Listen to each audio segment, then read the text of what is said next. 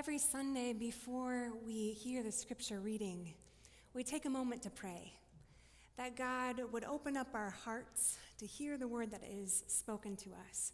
Today we are singing a prayer, um, a prayer that the Holy Spirit would be working among us to help us to listen to this good word that we have to hear today. So you can stay seated as we pray together through song.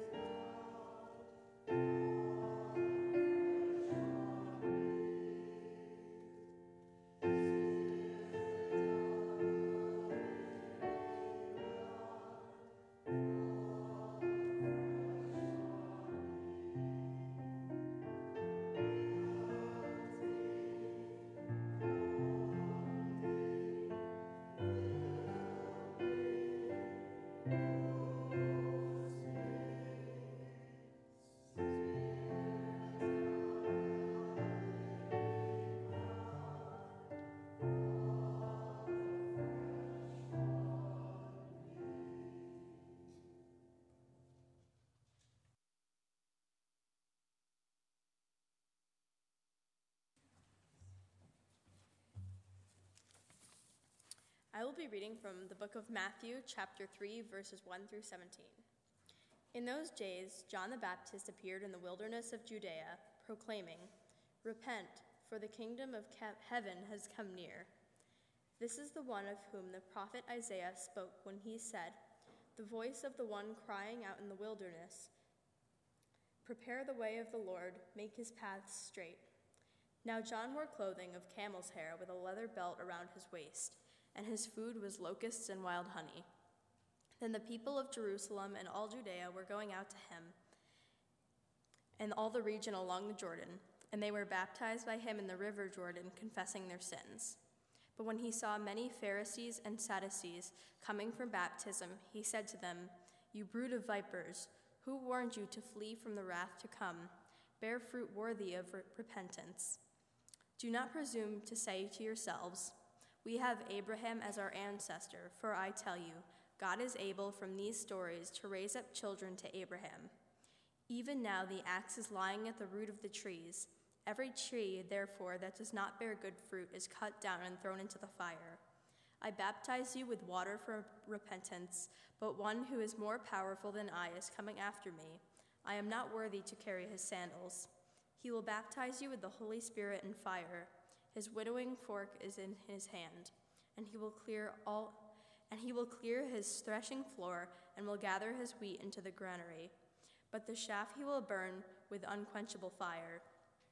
Then Jesus came from Galilee to John at the Jordan to be baptized by him.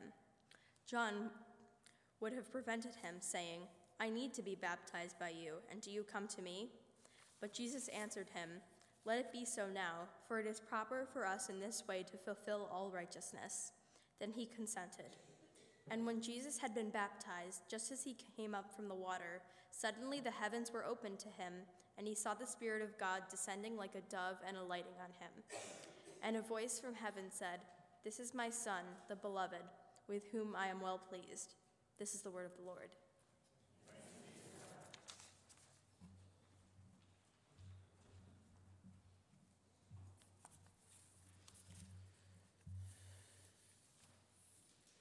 Our second reading comes from Romans chapter 8, verses 1 through 27. Hear the word. There is therefore now no condemnation for those who are in Christ Jesus. For the law of the Spirit of life in Christ Jesus has set you free from the law of sin and of death. For God has done what the law, weakened by the flesh, could not do by sending his own Son in the likeness of sinful flesh. And to deal with sin, he condemned sin in the flesh, so that the just requirement of the law might be fulfilled in us, who walk not according to the flesh, but according to the Spirit. For those who live according to the flesh, set their minds on things of the flesh, but those who live according to the Spirit set their minds on things of the Spirit. To set the mind on the flesh is death, but to set the mind on the Spirit is life and peace. For this reason, the mind that is set on the flesh is hostile to God. It does not submit to God's law. Indeed, it cannot. And those who are in the flesh cannot please God. But you are not in the flesh, you are in the Spirit, since the Spirit of God dwells in you. Anyone who does not have the Spirit of Christ does not belong to him. But if Christ is in you, though the body is dead because of sin, the Spirit is life because of righteousness. If the Spirit of Him who raised Jesus from the dead dwells in you, He who raised Christ from the dead will give life to your mortal bodies also through His Spirit that dwells in you. So then, brothers and sisters, we are debtors not to the flesh, to live according to the flesh. For if you live according to the flesh, you will die. But if by the Spirit you put to death the deeds of the body, you will live. For all who are led by the Spirit of God are children of God. For you did not receive a spirit of slavery to fall back into fear, but you have received a spirit of adoption. When we cry, Abba, Father, it is that very spirit bearing witness with our, own, with our spirit that we are children of God. And if children, then heirs, heirs of God and joint heirs with Christ, if in fact we suffer with him, so that we may also be glorified with him. I consider that the suffering of this present time is not worth comparing to the glory about to be revealed to us. For the creation waits with eager longing for the revealing of the children of God. For the creation was subjected to futility, not of its own will, but by the will of the one who subjected it, in hope that the creation itself will be set free from its bondage to decay and will obtain the freedom of the glory of the children of God. We know that the whole creation has been groaning in labor pains until now. And not only the creation, but we ourselves, who have the first fruits of the Spirit, groan inwardly while we wait for adoption, the redemption of our bodies. For in hope we were saved.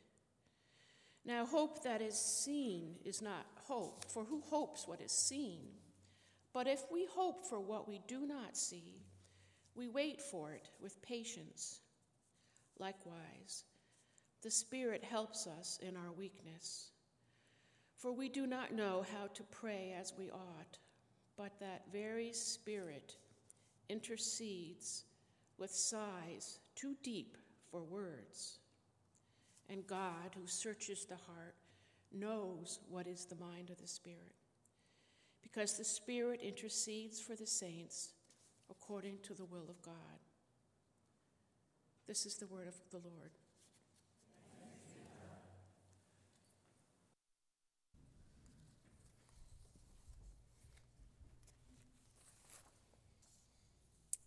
Let's pray together. Spirit of the living God, fall fresh upon us. Melt us mold us, fill us, and use us, that we might know who you are and that you dwell with us through your promise. Amen.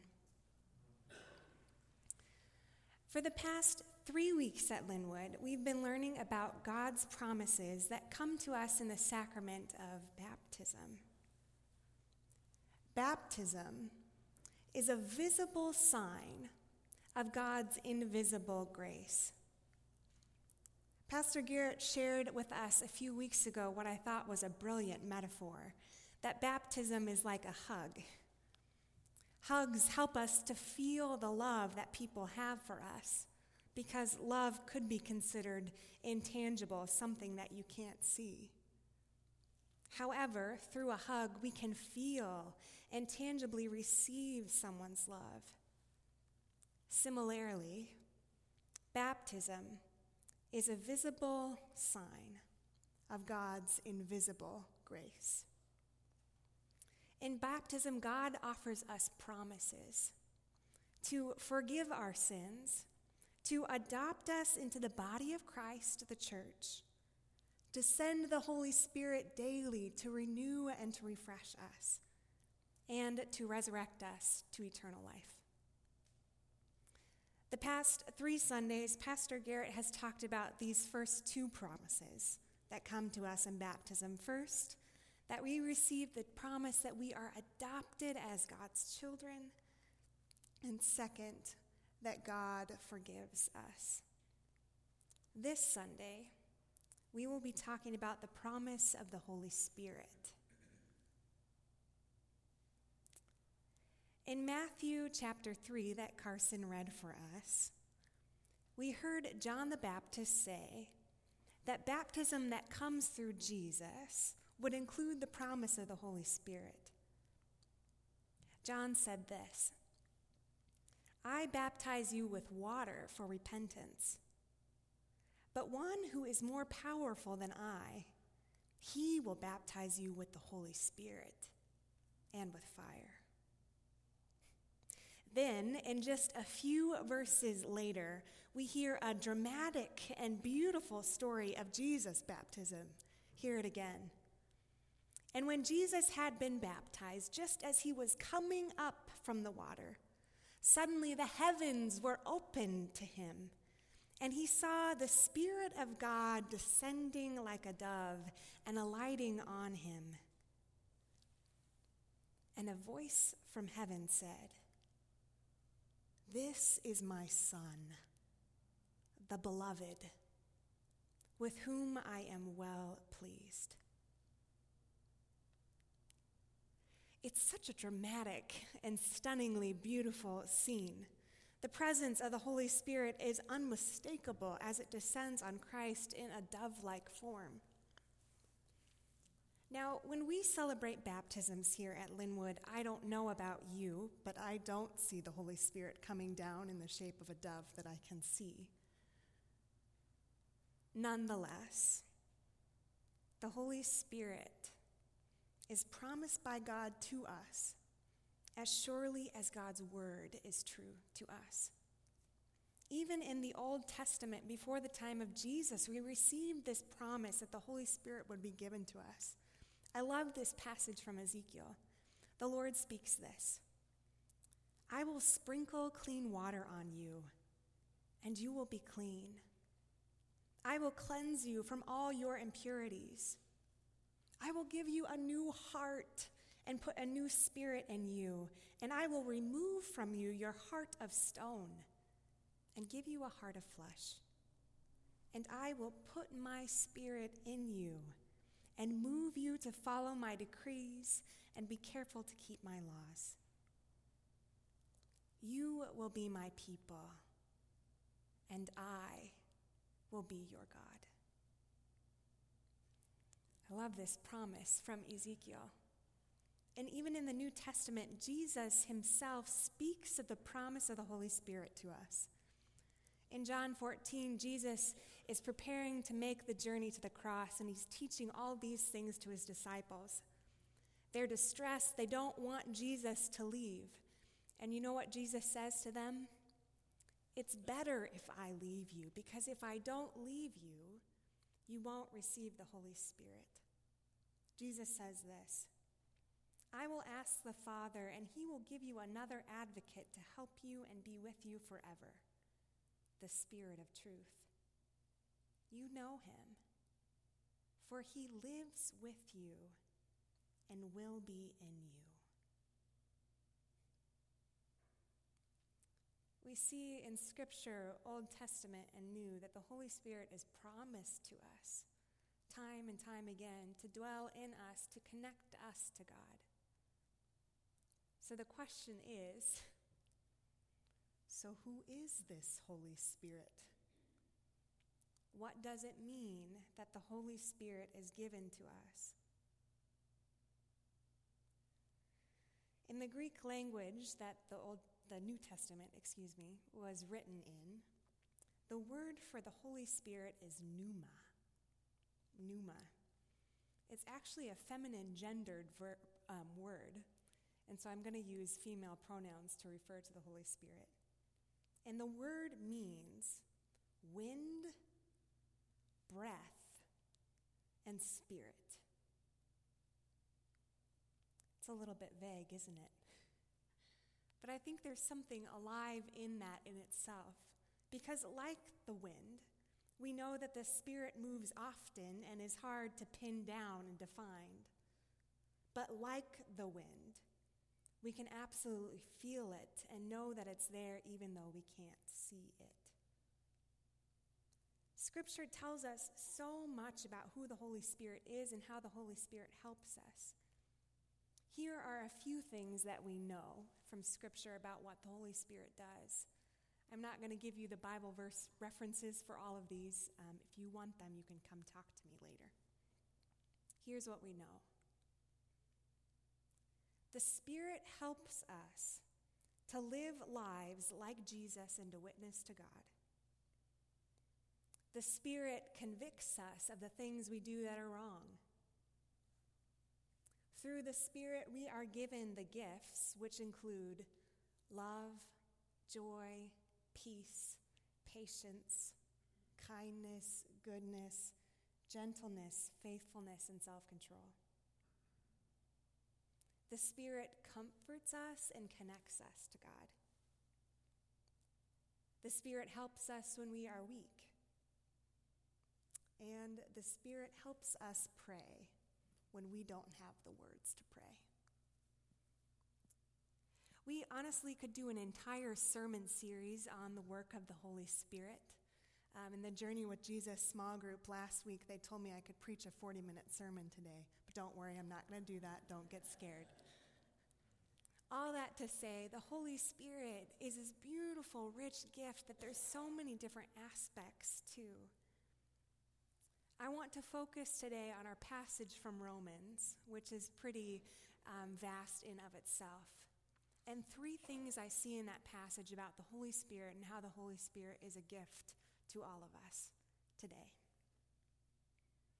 First, I see that the Holy Spirit moves us from destructive living to living that is fruitful, freeing, and glorifying to God.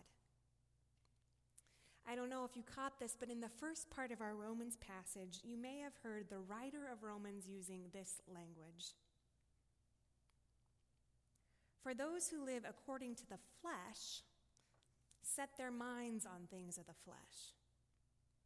But those who live according to the Spirit set their minds on things of the Spirit. What is the writer of Romans talking about here when they write about flesh versus spirit? The Greek word for flesh here is sarx. It means all the parts of our humanity that have sinful desires. It's the part of us that is selfish, unloving, greedy, mean, hurtful, and prideful. This Greek word sarx for flesh is not referring so much to our physical human body, like our arms and our legs. There's a different Greek word for that. This word translated flesh is the parts of our human self that show up in the world in destructive ways to ourselves, to others, and to God. This fleshy thing Paul is talking about is alive and real in all of us, unfortunately. It's our shadow side, the part of us that doesn't follow what God desires most and best for us, the world, and others. And what the writer of Romans is saying here is that because we belong to God and have the gift of the Holy Spirit, we can't continue on in this old, fleshy, sinful way of living. We have a new way before us that we are called to walk. And the Holy Spirit helps us to walk in that way. This new way of walking in the Spirit does take discipline. And yet, the Spirit herself also helps us to live this way. We don't have to do it all on our own. Furthermore, in the moments when we still live out of that sinful, fleshy part of ourselves, the writer of Romans reminds us that there is no condemnation for those who are in Christ Jesus. In other words, when we mess up, because we all do, God forgives us. And the Spirit continues to call us to new ways of living. This leads into the second thing about the Spirit that Romans tells us.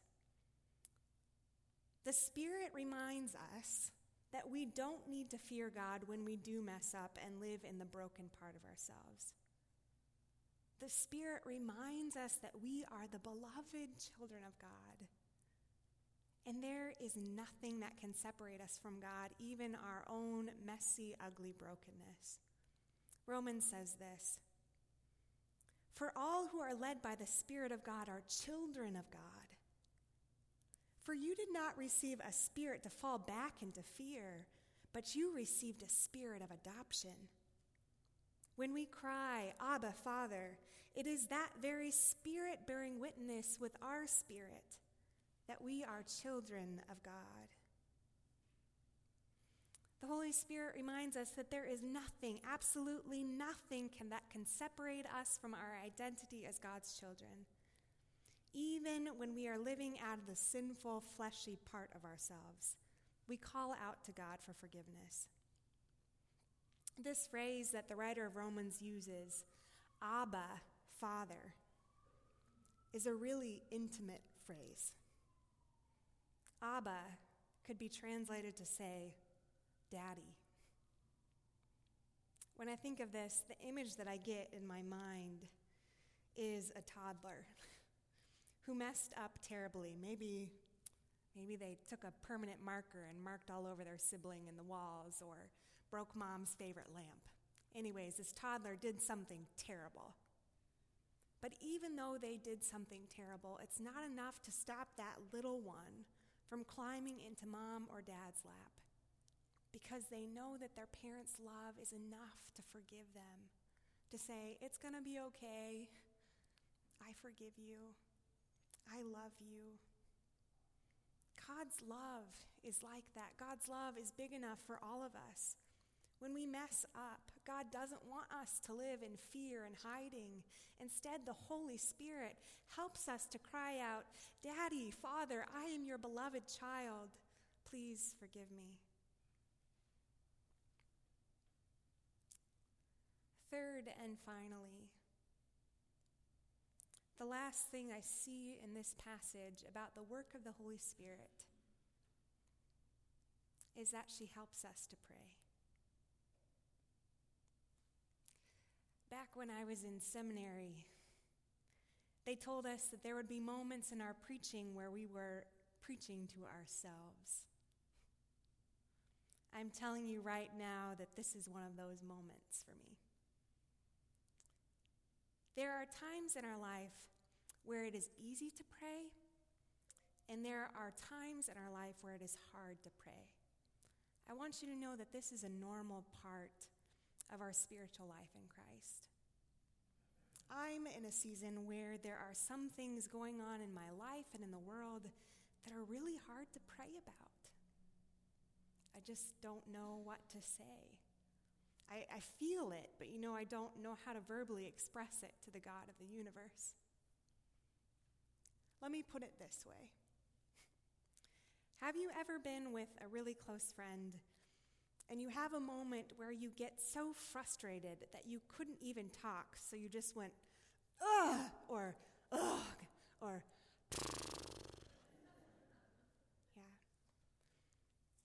And your friend, even though you didn't say any words at all, knew exactly what you were talking about without you having to talk at all.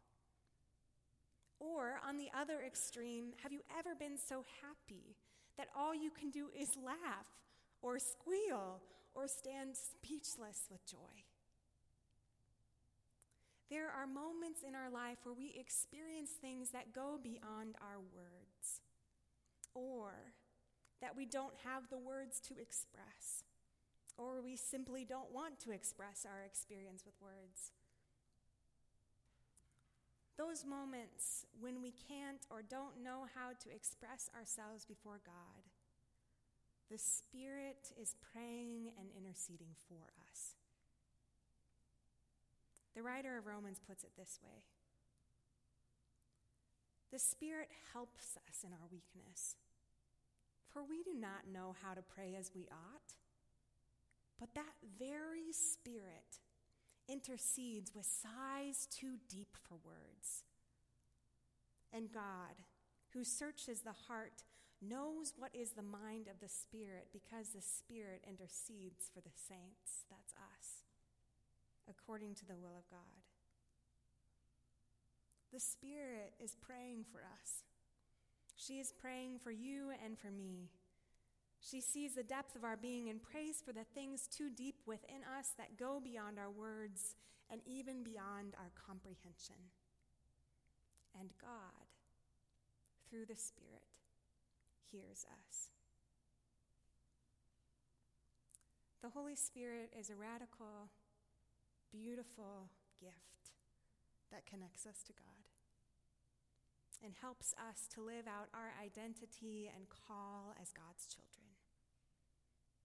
So, beloved people of God, delight and live into this beautiful spirit that is promised and given to all of us. Let's pray.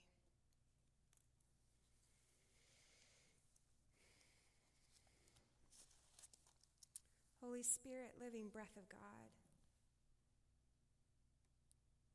thank you that you live within us through your promise, that you connect us to God,